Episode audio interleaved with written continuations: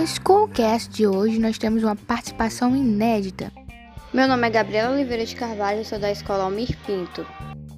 Quando o presidente João Goulart anunciou que iria colocar em prática as reformas de base com o objetivo de reduzir a concentração de renda e da terra no país, milhares de pessoas saíram às ruas para defendê-las e aprofundá-las. Contudo, apesar do forte apoio popular às mudanças anunciadas, os setores da sociedade ligados ao pensamento conservador protestaram contra o governo, considerando por eles uma porta de entrada para o comunismo no Brasil. Isso animou os golpistas, que perceberam a importante disposição de setores das classes médias para sustentar a derrubada do presidente por quaisquer meios. Esta citação foi retirada de um artigo do site Memórias da Ditadura. Porém, nós podemos encontrar contradições nesta fala. Bem sabemos que boa parte da população estava sim apoiando os ideais que João Goulart estava a apresentar. Porém, a maior parcela da população estava com medo de o comunismo ser implantado no Brasil. Com isso, diversas manifestações foram promovidas pelos próprios cidadãos brasileiros em prol da saída de João Goulart. Documentos comprovam que haviam infiltrações de pessoas comunistas aqui no Brasil, estavam querendo sim influenciar a população com seus ideais. Mas sem mais delongas, vamos logo aprender um pouco mais sobre a ditadura militar, sem aquela visão limitada que nós aprendemos na nossa escola.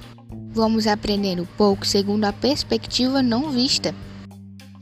Vamos falar sobre a ditadura militar Alguns dos fatos foram retirados do Brasil Paralelo, que até então era, é considerado um pró-ditadura e não é muito usado nem em faculdades nem nos estudos. Antes de falar sobre a ditadura, a gente precisa fazer uma, uma volta ao tempo. Antes do golpe, vale destacar que o mundo estava sofrendo com a Guerra Fria, onde dois países estavam disputando a potência mundial, os Estados Unidos e a União Soviética, hoje em dia a Rússia. É, a Rússia naquele tempo já comandava 15 países. A principal missão de Stalin, que era quem estava comandando a Rússia, era implementar o comunismo no mundo inteiro, ou seja, conquistar o mundo. O sistema comunista ele foi implementado não por vontade dos países comandados por Stalin, mas foram obrigados a aceitar tal sistema. É, diante da devastação causada pelo comunismo, a nação americana propôs o Plano Marshall, oferecendo empréstimos e taxas de juros baixos. É, passando isso, precisamos entender os serviços secretos que tiveram bastante influência aqui no Brasil para que a ditadura fosse instaurada. É, podemos destacar KGB, pois eles divulgavam material pró-comunista e sabiam de tudo sobre todos, principalmente políticos e artistas bastante famosos.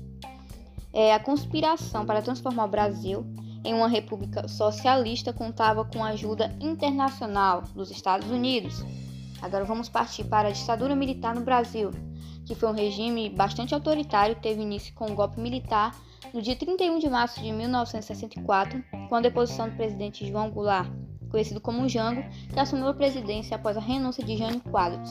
E quem foi Jânio Quadros? Jânio Quadros foi um dos presidentes que ficou menos tempo no poder, ficando apenas sete meses no cargo presidencial. Seu governo ficou bastante marcado pela proibição do biquíni até então podemos considerar que é uma forma de censura. Ele renunciou, o motivo principal da sua renúncia foi por conta de forças terríveis que ela, ele alegava que estariam contra o seu governo, ou seja, pessoas de alto escalão ou etc. É, provocando uma crise militar que quase instaurou uma guerra civil no Brasil.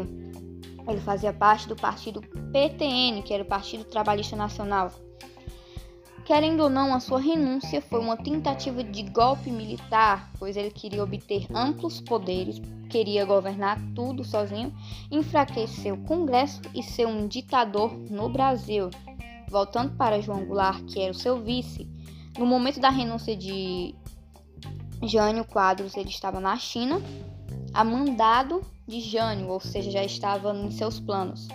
Os conservadores e militares, eles queriam que Goulart não assumisse, só que estava contida na lei que o vice tomaria o poder. O João teve seu papel neutralizado por conta de limitações e implementadas pelo sistema parlamentarista. Nesse tempo, o Brasil teve três primeiros ministros, sendo eles Tancredo Neves, Francisco de Paula Brochado, Hermes de Lima. Foi daí que Goulart percebeu e teve noção dos grandes problemas que o Brasil estava tendo, principalmente endividamento. É, trabalhadores e estudantes eram dois grupos radicalizados. As principais características do sistema ditatorial no Brasil foi a cassação de direitos políticos dos opositores, ou seja, é, outros partidos não podiam comandar o país, não podiam eleger candidatos, entre outras coisas, repressão aos movimentos sociais, censura aos meios de comunicação e censura aos artistas, onde não podiam expressar nas suas músicas é, nada sobre o governo.